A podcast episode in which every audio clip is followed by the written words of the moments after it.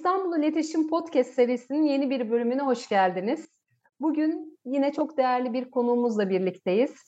Ee, Türkiye'deki ünlü yapımcılardan biri Sayın Hamide Keçin Hurma. Hoş geldiniz Hamide Hanım. Hoş bulduk, teşekkür ederim. Sağ olun. Ee, Hamide Hanım'ın bizim için çok farklı, çok değerli bir yönü var. Çünkü e, Türkiye'deki önemli yapımcılardan biri olmasının yanında bizim için önemli yönü e, aynı zamanda İstanbul Üniversitesi öğrencisi olması ve yıllar sonra radyo televizyon sinema bölümüne girip bizim öğrencimiz ve şu an sanırım son seneniz değil mi? Mezun oluyorsun. Evet, evet, evet. inşallah bu sene mezun inşallah. olacağız. Peki ben öğrencimiz olduğun için Hamide demek istiyorum izin verirsen. Evet, tabii ki hocam. Ee, Şimdi hem e, bu işte yıllarca tecrübeniz var hem de e, daha sonra bu işin eğitimini almanın ne kadar önemli olduğunu fark edip e, radyo, televizyon, sinema bölümüne giriyorsunuz. Bitirmek üzeresiniz. Hatta bildiğim kadarıyla lisansüstü eğitimle ilgili de fikirleriniz var. Böyle bir düşünceniz evet. de var. İnşallah yakın bir zamanda onu da sizi yine kendi üniversitemizde bir yüksek lisans öğrencisi olarak görürüz. Şimdi ben Umarım.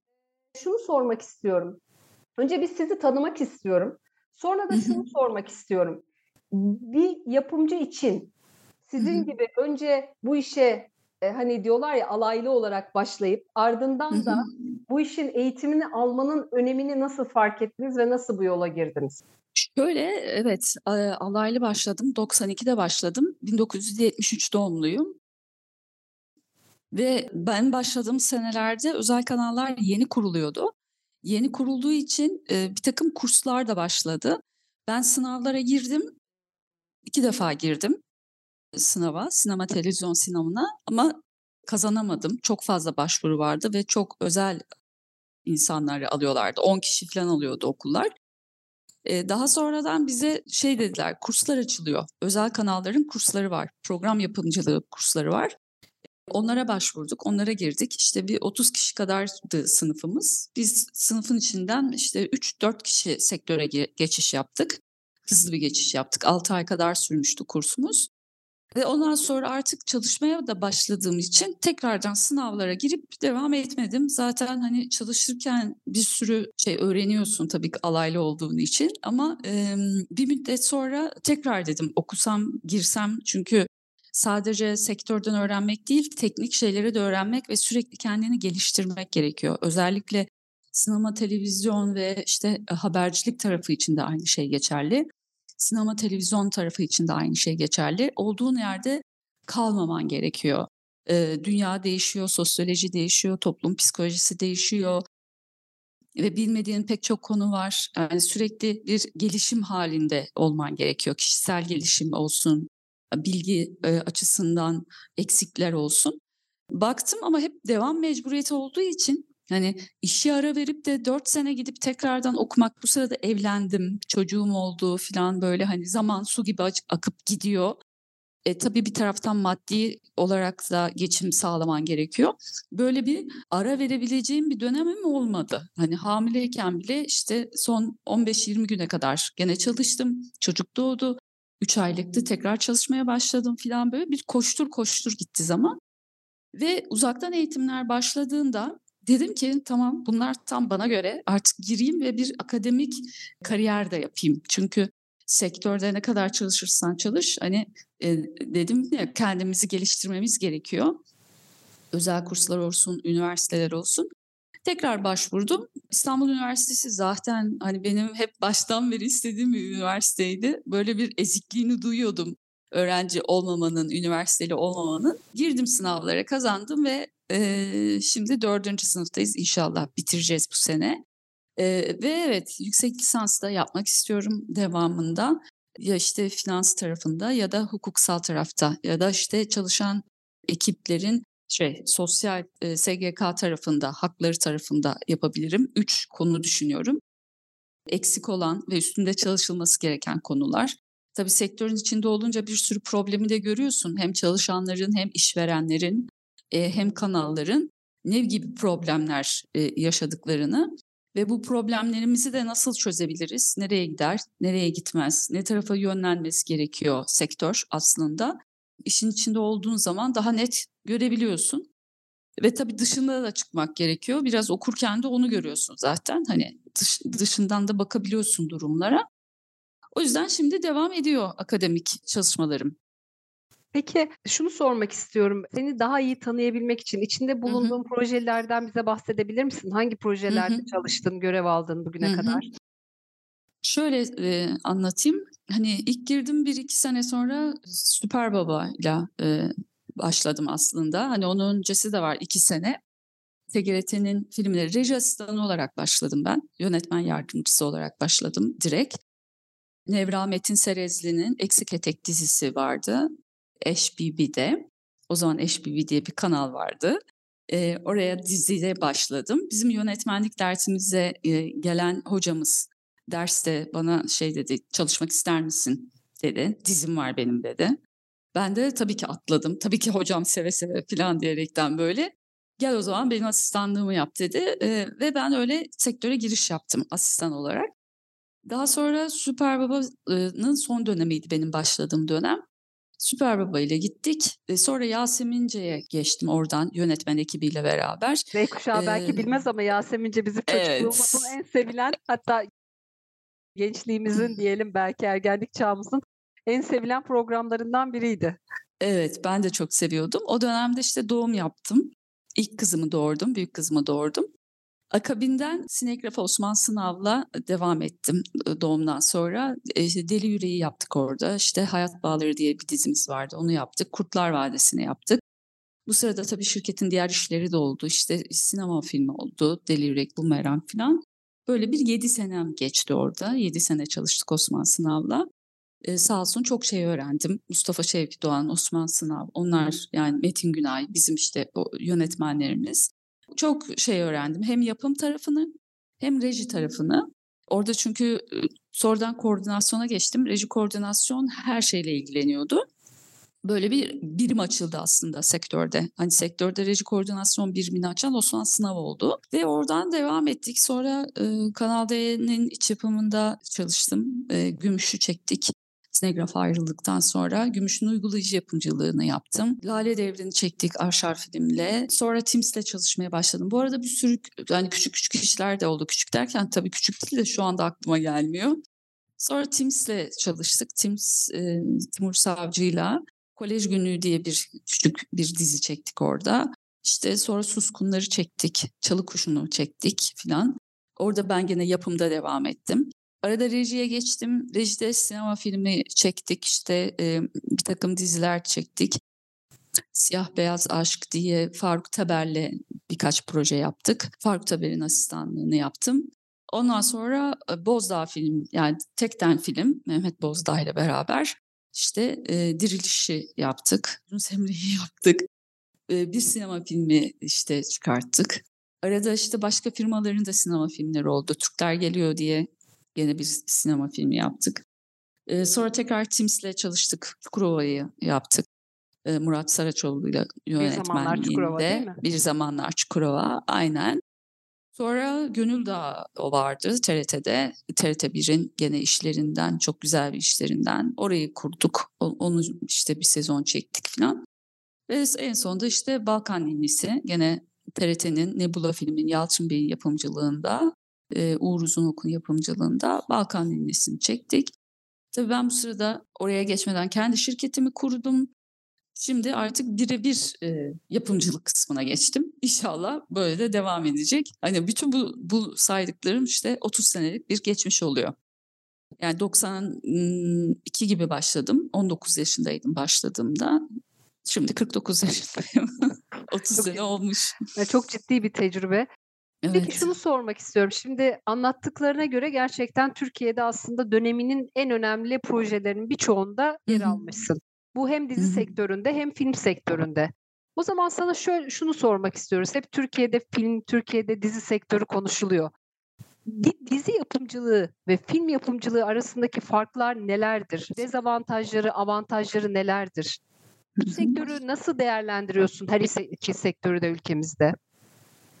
Şöyle e, şimdi film tamamen aslında hani bir düşünceyi, bir fikri, bir şeyi insanlara anlatabilmek. Bunu anlatırken de halkın algılayabileceği şekilde aslında verebilmek. Tabii ki ticari bir şey. Hani çok paralar dönüyor.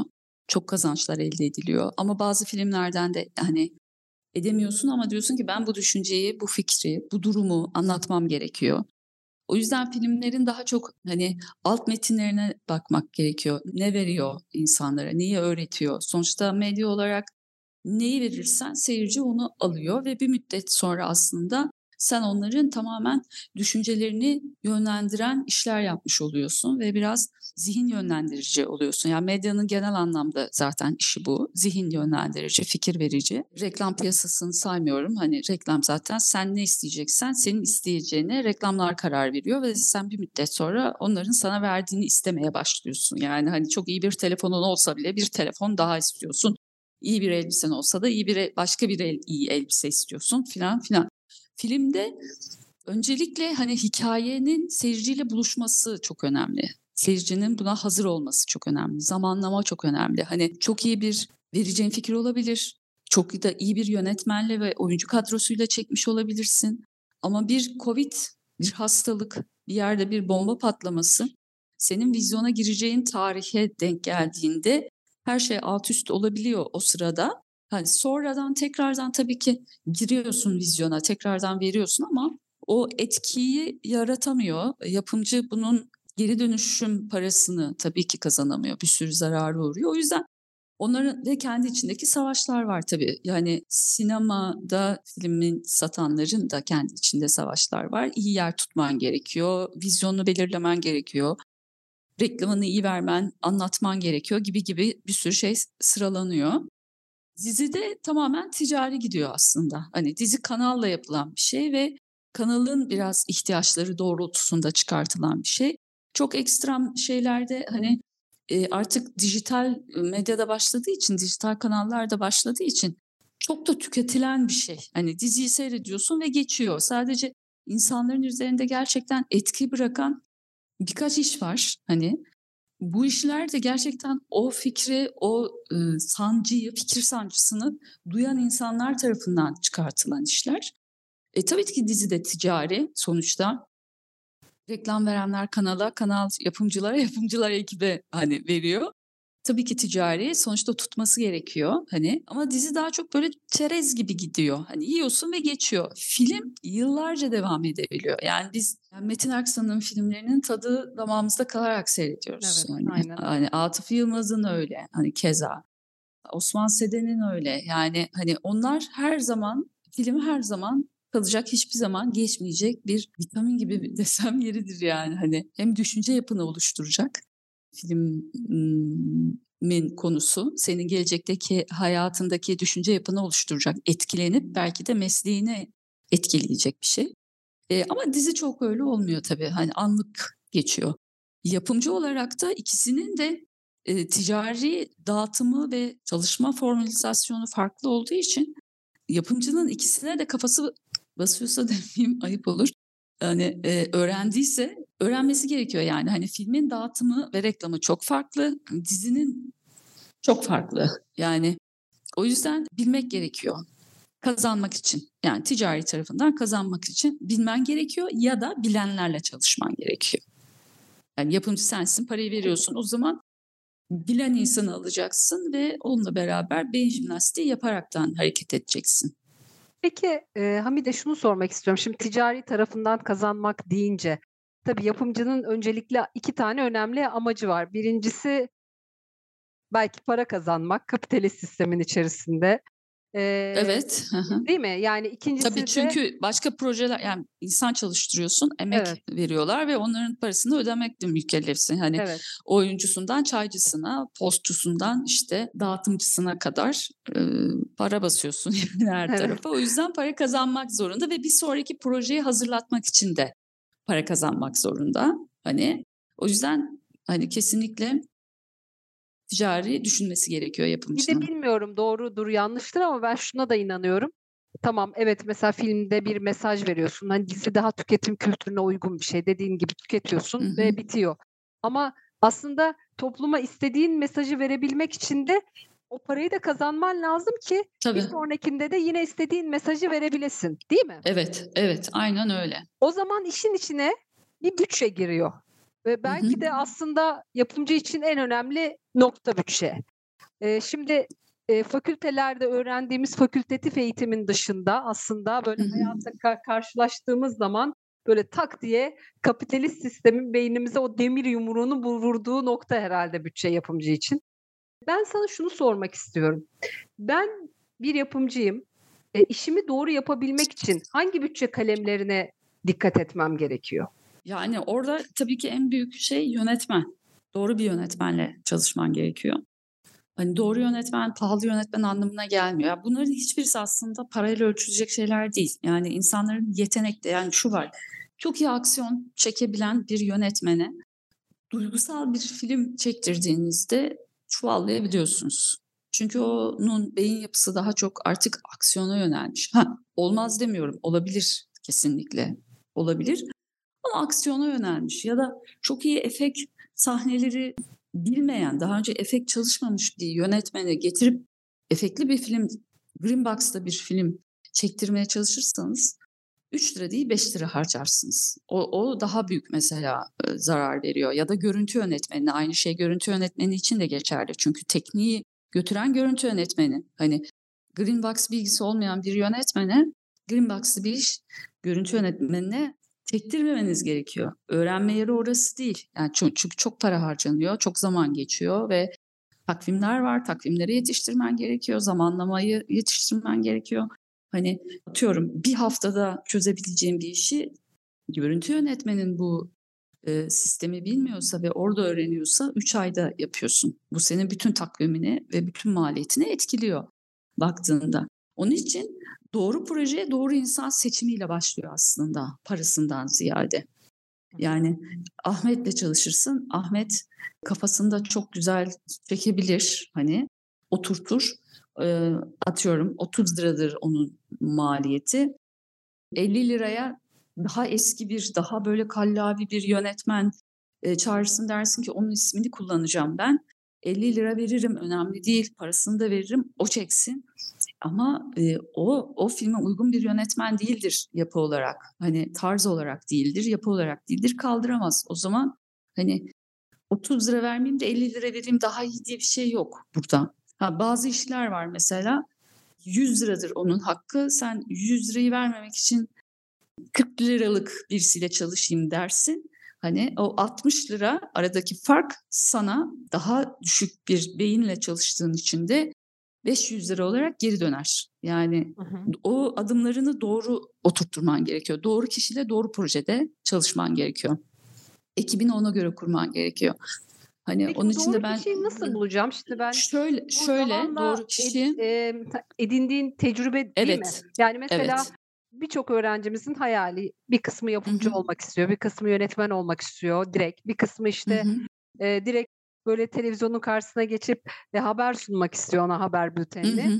Ama e, herhalde o değil de senin gibi böyle 30 yıl boyunca adım adım adım adım adım adım adım adım ilerleyip doğru insanları tanıya tanıya yapımcı olmak işin özü bu herhalde değil mi?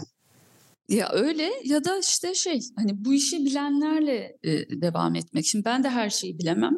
Ee, özellikle insan tanımada tanıyamıyorum ben hala insanları. Yani ben diyorum Aa, ne kadar iyi bir insan. Hayır öyle değil aslında. Baktığınızda hani doğru insan şu zaten e, biraz konuşunca o işi uygunluğunu algılayabiliyorsun. E, deneme çekimleri, senaryo çalışmaları bunu gösteriyor ve bunu görmemezliğe gelmemek gerekiyor, görmek gerekiyor. E, sonuçta algılayabiliyorsun karşındaki insanın hikayeyi ne kadar anlamış. Ya da atıyorum yönetmen seçtin, sanat yönetmeniyle konuştururken ikisinin ne kadar uyumlu olabileceğini görebiliyorsun. Ya da işte görüntü yönetmeniyle konuşurken anlattığı sahnelerdeki, kurduğu sahnelerdeki yönetmen için diyorum, a, görüntü yönetmen için de geçerli. Konuşmalarındaki e, tutarsızlıkları, uyumsuzlukları ya da işe ne kadar hakim, ne kadar değil, onun farkına varabiliyorsun zaten. Yani işi biliyorsan sen varıyorsun. Hani ben varıyorum mesela. Tekniğe ne kadar hakim, ne kadar dünya kurabiliyor. Hani çalışırken diyoruz mesela yapımcılara da ya bu adam dünyayı kuramaz. Kuramaz. Yani öyle bir şeysi yok, yapısı yok, algısı yok. Çünkü bunu söylüyor. Pegasus'u oluşturamıyor kafasında. Hani bir atla bir kuşu birleştiremiyor kafasında. Bu bu hikayeyi oluşturamaz. Onun için bununla çalışmamamız gerekiyor. Ha çalışırsan sen bilirsin. Tabii ki çalışırsın ama dediğim gibi sen bu işi 3 günde değil, sen bu işi 7 günde çekersin. 1,5 milyon değil, 3 milyon para harcarsın, zarara girersin. Ha dersen ki ismini kullanmak istiyorum. Bu da başka bir handikap. Bazı insanların hani biz medya olduğumuz için ismi geçerli olması gerekiyor. E, isim için olma çalışıyorsan e, bunun karşılığının da gişede gelmesi gerekiyor o zaman. Hı hı. Hani hem yönetmenden, yönetmenin seyircisinin olması gerekiyor ya da oyuncuysa oyuncunun seyircisinin olması gerekiyor. Sonuçta sinemaya giden para veriyor gidiyor. O yönetmenin, o oyuncunun filmine para verip gidecek bir seyirci kitlesinin oluşması gerekiyor. Dizide de o kişiyi takip eden insanların olması gerekiyor. Yani yine tabii ki doğru bir senaryo eşliğinde. Yani senaryon kötüyse yönetmen için işi seyretmiyorlar ya da oyuncu için işi seyretmiyorlar. Burada senaryo en önemli şey ve sektörde senarist diyebileceğimiz çok az insan var. Arkadaşlara da söyleyeyim senarist çok az arkadaşlar yani hani e, mümkün olduğu kadar senarist yani dünya yaratacak insanlar çıkartmak lazım.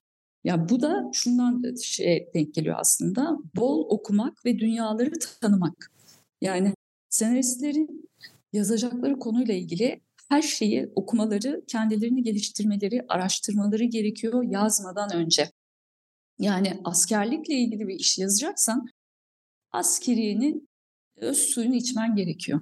Okuman gerekiyor, bakman gerekiyor, film seyretmen gerekiyor, belgesel seyretmen gerekiyor ki oradaki yazdıkların gerçekten insanlara geçebilsin. Bilmediğin bir dünyayı yazamazsın yazdığın zaman da geçmez. O zaman zaten iş başarısız olur. Yani sen oraya en iyi oyuncuyu da getirsen olmuyor. Peki e, yönetmen ve yapımcı arasındaki diyalogtan sürekli, sürekli bahsediyorsun. Hep yönetmen, Aha. yönetmen, yönetmen diyorsun. Hı hı. Sence bir film yönetmenin mi yapımcının mıdır? Hep Türkiye'de sorulan sorulardan biri bu. Şöyle film tabii ki yönetmen çıkartır ama baskın yapımcılar işin içinde oldukları zaman biraz yaratıcı yapımcı artık yeni bir titir var yaratıcı yapımcı diye. Yapımcının ne kadar koyduğuyla alakalı bir şey. Filmin senaryosu, senaryosunun yazım aşaması e, ve bütün gelişimi içinde yönetmen varsa zaten hani yönetmenindir. Aslında iki, ikilidir. Yani bunları ayırmak da çok doğru değil. Çünkü hı hı. yönetmen de yapımcı sana ne kadar malzeme verirse ona göre çekiyorsun. Doğru. Yani 10 liralık bir mekana sokuyorsa ve yönetmen aslında şimdi hep paradan gidiyoruz ama para şey değil yani büyük bir yere girmek istiyorsun. E prodüksiyon büyük bir yer alamıyor. Neden? Çünkü ona demiş ki yapımcı 10 lira vereceğim ben sana mekan için. E, 10 liraya o mekan olmuyor. İstediği mekan 50 lira. Yönetmen oraya giremiyor. Başka bir mekanda iş çekiyor. İstediği açıda çekemiyor. İstediği performansı alamıyor oyuncudan. Çünkü sahneyi öbür sahne mekanına göre kurmuş filan filan gibi bir sürü şey çıkıyor. Ha, burada ama oyunculuk da çok farklı. Yönetmen gene olumsuz şeylerin içerisinde de iyi işler çıkartıyor. Ama bu hani yönetmenin ya da yapımcının diye çok e, Türkiye'deki bu ayrılamıyor. E, artık, hani evet. filmi seyrettiren aslında yönetmen. Evet. Yönetmen, ama yapımcının evet. açtığı kapı kadar seyrettirebiliyor. Doğru. As aslında tamamen bir ekip işi değil mi? Yani o kesinlikle ekip işi. çaycıdan tutun da Aynen e, yönetmenine, yapımcısına kadar e, tamamen Aynen bir öyle. ekip işi. Aynen öyle. Evet. Ee, yani tamamen ekip işi. Yani hı. kostümüncüsü, çaycısı, yönetmeni, prodüksiyonu, saçı makyajı, özellikle saç makyaj. Çünkü tensel temas çok önemli. Sen tensel temasta bulunduğun herkesi negatif ya da pozitif olarak etkileyebiliyorsun. O yüzden saç, makyaj ve kostüm ekipleri sektörde en önemli ekiplerden birisi. Yani bu insanları yükseltebilir, pozitife de çevirebilir, çok gergin bir set ortamını, negatife de çevirebilir çok iyi bir ortamı. Yani o oradaki insanların karakter yapısı, ya kesinlikle herkesin aslında kendini geliştirmiş olması gerekiyor sektörde olacak insanların. Asistanına kadar yani ve çalıştığı işi bilmesi gerekiyor. Yani şöyle bilmesi gerekiyor. Ben bu işte neyi çekiyorum? Dönem mi çekiyorum? O zaman 1800'leri mi çekeceğim? 1800'lerin her bir detayını bilecek. Yani oradaki yaşam tarzını bilecek, sosyal hayatı bilecek, siyasi hayatı bilecek, dini hayatı bilecek, konuşma tarzını bilecek, kullanılan aksesuarlar, olan e, meyveler, olmayanlar. Çünkü bunların hepsi çıkıyor ve sen bir dönem işi çekiyorsan buna uymazsan yapay kalıyor. Yani röfleli saçlı birisini 1800'lerde görmemen gerekiyor, oynatmaman gerekiyor. Manikürlü elleri görmemen gerekiyor. Bunlar çok göze batmasa bile gayri ihtiyarı bilinçaltı olarak seyrederken seyirciyi uzaklaştıran şeyler çünkü. Yani bunların hepsini bilmen gerekiyor. Ya teknolojik bir şey çekerken de teknolojiyi bilmen gerekiyor. Yani e, yapay bir şey yapmaman gerekiyor baktığında. Şimdi biliyorsunuz iletişim sektöründe artık yeni medya ile ve dijital platformlarla bambaşka bir dünyanın içine girdik. Ee, belki dünya bu McLuhan'ın dediği gibi küresel bir köy haline geldi belki de. Tabii her sektörü etkilediği gibi en çok da medya sektörünü etkiledi. Ve yapımcılık mesleğinde de mutlaka değişimler, dönüşümler meydana geldi. Ben sana şunu sormak istiyorum. Dijital platformların e, ülkemize girişiyle birlikte e, yapımcılık sektöründe ne gibi değişiklikler meydana geldi? Ne tür zorluklarla karşılaşıyorsunuz ya da hayatınızı daha mı kolaylaştırdı? Şöyle aslında tabii ki bu küresel bir köy haline geldi dünya. Çünkü yaptığın iş dijital platformda artık her yerde seyrediliyor. Yani bir tek hani kanallardan bahsetmiyorum, özel kanallardan değil, YouTube'da da, işte, e, diğer mecralarda da pek çok şeyde artık dizilerin tekrarı ve gittiği ülkeye göre altyazılı olaraktan ya da işte dublajını yapıp da seyrediliyor oluyor. Ne oluyor? Aslında bütün dünyaya yayın yapmış oluyorsun ve yerel problemler aslında dünya genelinde herkesin yaşadığı problemler. Yani bir aile çatışması Türkiye'de yaşanıyorsa Almanya'da da yaşanıyor, Amerika'da da yaşanıyor, Güney Afrika'dan Kanada'ya kadar, işte Singapur'dan Küba'ya kadar aslında insanların sorunları aynı. Yani baktığınızda ya maddi koşullar ya aile içi problemler, iletişimsizlik, iş yerlerindeki iletişimsizlik falan hani konular aşağı yukarı aynı konular, işleyişleri farklı ama seyrettiğiniz zaman verdikleri düşünceyi ya da işte problemi, çözümü orada görebiliyorsun. Özel dijital platformlardan bahsedersek öncelikle çok büyük bir iş alanı açıldı ekipler için. Yani eskiden sadece özel yani kanallara iş yaparken işte 8-10 tane kanala iş yaparken şu anda dijital platform olarak bir sürü artık seri üretime geçildiği için çok fazla elemana ihtiyaç duyuldu ve oradaki işleyiş ve sistem çok oturduğu için yani biz yıllardan beri Türkiye'de yapıyoruz ama biz yıllardan beri bir sistemsizlik içerisinde yapıyoruz. Bizim bir yazılı bir sistemimiz yok. Yapılmaya çalışılıyor. Hani yıllarca biz de yaptık işte sendikalarla, ekiplerle düzeni oturtturmaya çalıştık ama biraz bize Türk halkı olarak mecburiyet gerekiyor bazı şeylerin sisteme oturması için. Onlarla bu tür şeyler biraz daha sisteme oturdu. Kademeleşti aslında da diyebilirim baktığınızda e, kaliteli işler, daha global işler, konular yapılmaya başlandı. E, bu da zaten her ekibin e, kalitesini yükseltiyor. Hani hem senaristlerin hem yönetmenlerin hem teknik ekibin, post ekibinin falan her şeyin kalitesi yükselmeye başlıyor. Çünkü dünyaya satman gerekiyor dijitalde. Hani özel kanalları da yapsan, özel değil hani devlete de özele de yapsan onlar da artık yurt dışına, Türkiye dizilerde ve filmlerde çok büyük yol kat etti ve bütün dünyaya pazarlanıyor artık yapılan işler Türkiye'de. O yüzden çok güzel yerler açıldı seyirci e, olarak da. Hani biz daha önceden çalıştığımız işte bir takım ünlü dizilerde de her yerden tepkiler aldık. Hani Kanada'dan olsun, Singapur'dan olsun, hani Türkiye Cumhuriyetlerden olsun, Güney Afrika'dan olsun. Çünkü onlara da hitap ediyorsun. Peki şu, şunu sormak istiyorum sana. Şimdi iletişim fakültesi öğrencisi olmanın aslında seninle beraber ne kadar da büyük bir şans olduğunu ben daha iyi anladım. Çünkü 30 yıllık meslek hayatına, kendini bu alanda kanıtlamana, aslında buna çok da ihtiyacın olmamasına rağmen ne kadar da büyük bir ihtiyaç olduğunu zaten bu bölümü okuyarak, mezun olarak evet. bu kadar iş yoğunluğu içinde evet. hatta yetinmeyip bir de lisansüstü eğitim yapma niyetinde olmandan zaten görüyorum. Evet. Ee, sen Bu arada bir de sosyoloji okuyorum ben. Sosyolojiye de kaydı oldum. Sosyolojiyi de okuyorum. Aynen. Harika gerçekten muhteşemsin. Aslında sosyoloji de tabii çok önemli bir bölüm. Baktığın Çok zaman önemli. iletişimle yani kardeş bölümler bunlar. Belki de Evet. yani toplumu doğru tanıman için sosyolojisini de bilmen lazım herhalde Kesinlikle, mi? kesinlikle. Hem sosyoloji hem psikoloji. Yani Değil mi? hani bundan sonraki şeyim evet sosyoloji bittikten sonra psikoloji de okuyacağım. Okumanın yaşı Süper. yok hocam. Aynen aynen. Bakıyormuşuz 80 yaşında sen hala Evet, okuyorsun. aynen aynen. Hiç Hocam e, 82. eğer vereceksen bitirdim. Vereceksen insanlara e, bilgiyi alman gerekiyor. Değil mi? Yani Tolstoy'un bi- bisikleti gibi hani e, bunun yaşı yok. Hani e, benim Evet. ablam da öyle. Hani yıllar sonra okuluna geri döndü.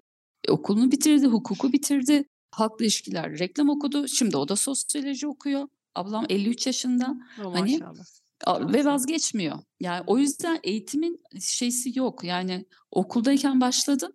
Yüklenebildikleri kadar bilgi yüklemeleri lazım Nasıl kendilerine. yükleyecekler? Okumakla değil mi? Oku, aynen okumakla. Yani hem kitap hem üniversite ya da özel kurslar da var. Şimdi ben e, şeye baktım gene şirketi kurduğumuz için kurum kültürü nasıl oluşturulur? Hı. Kurum kültüründe neler gerekiyor? Or- kurum organizasyon ve kurum kültürü diye bir ders buldum özel bir işte şeyde. Onu da alacağım. Ya almam gerekiyor çünkü bir şirket kuruyoruz ve doğru hareket etmem gerekiyor. Doğru. Ve finansçı olmayanlar için finans yönetimi diye bir dersi var aynı şirketin. Onu onu da alacağım ki maliyeti daha doğru takip edebileyim. Yani ne isteyeceğimi, yani bir şey sormak için bilmek gerekiyor. Bilmeden soramazsın. Sorabileceğim soruları bilmek için okumam gerekiyor. Yani her şeyi bilemiyoruz. Evet hani sektördeyiz, evet sürekli çalışıyoruz ama benim bildiklerim de doğru olmayabilir ya da geçmiş bilgiler olabilir. Hani eski bilgiler olabilir. Teknoloji, insanlar, toplum sürekli bir değişim içerisinde ve sen de değişmek zorundasın. Yani dijital platformun mesela ben bilmiyorum arkadaşım YouTube kanalı açıyormuş. Bana dedi ki gelip bana genel müdürlük yapar mısın? Dedim ki ben YouTube tarafıyla ilgili hiçbir şey bilmiyorum. Tamam insan yönetebilirim ama bunun artısı eksisi hukuksal tarafı, e, mali tarafı ben bunları bilmiyorum yapamam dedim yani. Yap, yapmam, yapmak istemem. Yani bu benim için negatif bir şey olur. E sen diyor bu kadar iş yönetmişsin yaparsın. Hayır dedim. O başka bir alan, bu başka bir alan. Evet yaparsın, kör göze parmak gidebilirsin. Ama bu benim karakterimde böyle bir şey yok. Yani onun bilmem gerekiyor. Nasıl programlar, seyirci ne istiyor, oradaki insanlara ne vereceğiz, nasıl vereceğiz, hangi aralıklarla vereceğiz. Yani bu da başka bir profesyonellik. Bir de bunun getirisi var. Nereden para gelecek? Nasıl reklam alacaksın? Nereden maliyetlerini karşılayacaksın? Bunları o zaman araştırmam yani bunun da bir şeysini almam gerekiyor, bilgisini almam gerekiyor. Onun için bilgi hiçbir zaman e, sabit kalmıyor. Sürekli yenileri geliyor ve sen sürekli yenilerini öğrenmen gerekiyor. Tabii eskileri de bilmen gerekiyor. Baştan sona aslında bir insanın hayatı bilgi almakla ya çocuklukta yürümeyi öğreniyorsun, konuşmayı öğreniyorsun. Hangi yemeği yemelisin, hangisini yememelisin, soğukta nasıl davranmalısın. Bu biz ölene kadar devam ediyor. Yani ne zaman ki bilgi alman bitti zaten o zaman ölüyorsun artık. Aynen. Yani o yüzden sürekli açık özellikle bizim sektörde. Ya her sektör, doktor için de geçerli, polis için de geçerli ama bizim sektörde açık olmak gerekiyor bilgiye. Şu çok önemli bir şey. Ben biliyorum diye bakmaman. Evet bazen biliyorsun, bilmen gerekiyor ve ben bunu biliyorum böyle yapacağız diyebiliyorsun. Ama bir taraftan da insanları dinleyip yani 10 kişiyi dinleyip 10 kişiden belki ders alıp senin için doğruyu çizmen gerekiyor. Ama kendi doğrunu çizmen için senin o konuyla ilgili bilgileri alman, tartman ve kendine göre yontman gerekiyor. O yüzden de o, okumanın, bilgi almanın yaşı yok. Okulda okurken de bir taraftan kendilerini geliştirsinler. Kurs mu oluyor? İstanbul Üniversitesi'nin çok güzel şeyleri var, programları var. Film eleştirileri var. Gitsinler film eleştirilerine, gitsinler seyretsinler, panellere gitsinler, konuşsunlar, tartışsınlar. Hiçbir şey öğrenmiyor zannetse bile öğreniyor. Bilinçaltına işleniyor. Okuduğun her şey kalıyor yani. Ben hamileyken bir sürü kitaplar aldım. Hamilelikle ilgili defterler aldım, okudum, e, yazdım, not aldım falan. Kızım sete geldi, sahne çekiyoruz. Ben se- çekiyorum sahneyi. 6 yaşındaydı. Aşağıda işte makyöze, dedim ya makyözler, kuaförler çok önemli set. Düşmüş, dişini merdivene vurmuş ve beni çağırdılar. Bir gittim, bütün ağzından kan fışkırıyor. Ne olduğunu anlamadım. Baktım hani çektim ağzından peçeteyi. Elinde dişi var, dişi çıkmış ve gayri ihtiyari dedim ki bana hemen su getirin, tuzlu su getirin. Dişini içine attım. Tampon yaptım dişe ve dişçiye koşturduk hemen gittik. Adam dedi ki eğer suya atmasaydın bu diş kururdu ve yerine takamazdık. Yerine taktı ve tuttu diş. Ya ben bunu bilinçli olarak yapmadım ama okuduklarımdan bilinçaltımda kalan, zihnimin arka tarafında kalan refleks devreye girdi. Demek ki ben bunu okumuşum. Yoksa nereden bilebilirim? Bilmem yani. Gerekli yerde o bilgi çıkıyor. Hani hiçbir şey ya ben kitap okuyorum aklımda kalmıyor değil ya da seyrediyorum ya ben algılamıyorum aklımda kalmıyor diye düşünmesinler. Okuduğun her şey yeri ve zamanı geldiğinde sana dönüyor yani pozitif olarak dönüyor. O yüzden mümkün olduğu kadar okusunlar, kendilerini geliştirsinler. Sosyal ortamlara mutlaka gitsinler, panellere, derslere, her hocayı mutlaka çok iyi dinlesinler. Yani dinlemeleri gerekiyor almak için. E, gerektiği noktada o bilgi çıkacak kendilerinden. Peki. Çok hoş, çok güzel bir sohbetti gerçekten. Çok samimiyetle söylüyorum bunu. Çok ee, teşekkür ederim senin hocam. Bence konuk de. olduğun, seninle her sohbetimden ben çok şey öğreniyorum. Estağfurullah Çünkü hocam. ciddi bir 30 30 yıllık ciddi bir tecrübenin böyle kelimelere nasıl döküldüğünü görüyorum sen seninle birlikte. Aynı zamanda öğrencilerimiz için de çok yararlı bir podcast olduğunu düşünüyorum. Yararlı bir program İnşallah. olduğunu düşünüyorum. Neden dersen aslında öğrenmenin yaşı olmadığını bize bir kere daha kanıtladın. Gerçekten e, tebrik ediyorum seni. Çok teşekkür ediyorum. E, ben teşekkür ediyorum inşallah hocam. Bana başka bu bir fırsatı konu... verdiğiniz için. Yani bir sürü insan geliyor ve biz sette bir sürü yaklaşık ben hani 27-28 yaşından beri hani bana sürekli asistan veriyorlar. Eğit, eğit, eğit diye hani Hani o kadar çok insan yanımızda büyüdü ki, o kadar çok insan eğittik ki hani sektöre yönetmen oldular, yapımcı oldular, prodüksiyon oldular. Hani bazıları alan değiştirdi, sanat yönetmeni oldu, işte tamamen sektörden çıkanlar oldu. Hani dayanamıyorum diyerekten. O yüzden şey yani çok önemli yeni gelen nesil ve bütün bayrağı alıp da götürecek olanı da onlar. Hani biz elimizden geldiği kadar onlara destek olacağız. Artık bundan sonrası zaten oradan mezun olacak, gelecek olan çocuklara hani bir tek İstanbul'da değil hani Türkiye'nin her tarafında bize Diyarbakır'dan da çocuklar geldi mesela. Urfa'dan da getirdiler setlere, konuşmalara. Ben onlara dedim biz şu anda gidiyoruz ama bayrak şeysi bu. Biz sonra size bırakacağız ve yapımcı olacak sizsiniz. Senarist olacak sizsiniz. Yönetmen olacak sizsiniz. Ve bütün bu beyinleri, zihinleri bir sonraki aşamada siz yönlendireceksiniz. O yüzden kendinizi önce geliştirin, kendinizi olgunlaştırın. Kendinizi olgunlaştırırken de insanlara neyi nasıl vereceğinizi, nasıl vermemiz gerektiğini, dünyayı nasıl daha iyi bir yere getirebiliriz'i de düşünerekten hareket edin. Çok teşekkürler. Gerçekten çok Biz teşekkür ederim. O zaman şunu söylüyorum. Demek ki daha eğiteceğin çok şey öğreteceğin öğrenciler var sırada. Şimdi programımızı dinleyen bütün öğrencilerimize sesleniyorum buradan öncelikle. Hamide Keçin Hurma sizleri bekliyor. İnşallah ondan çok çok şey öğreneceğiz birlikte sektör olarak. İnşallah. Ee, ben de onlardan. İnşallah. Sana olan teşekkürlerimin dışında tabii ki en büyük teşekkürlerim de buradaki dinleyicilerimize. İstanbul İletişim Podcast serisinin yeni bir bölümündeydik. Hamide Keçin Hurma bizimle birlikteydi hem e, önemli bir yapımcı hem öğrencimiz olması ayrı bir e, gurur ve mutluluk kaynağı bizim için. Herkese çok teşekkür ediyoruz. Önümüzdeki hafta, önümüzdeki programda yeni bir konukla birlikte olmak dileğiyle hoşçakalın diyoruz.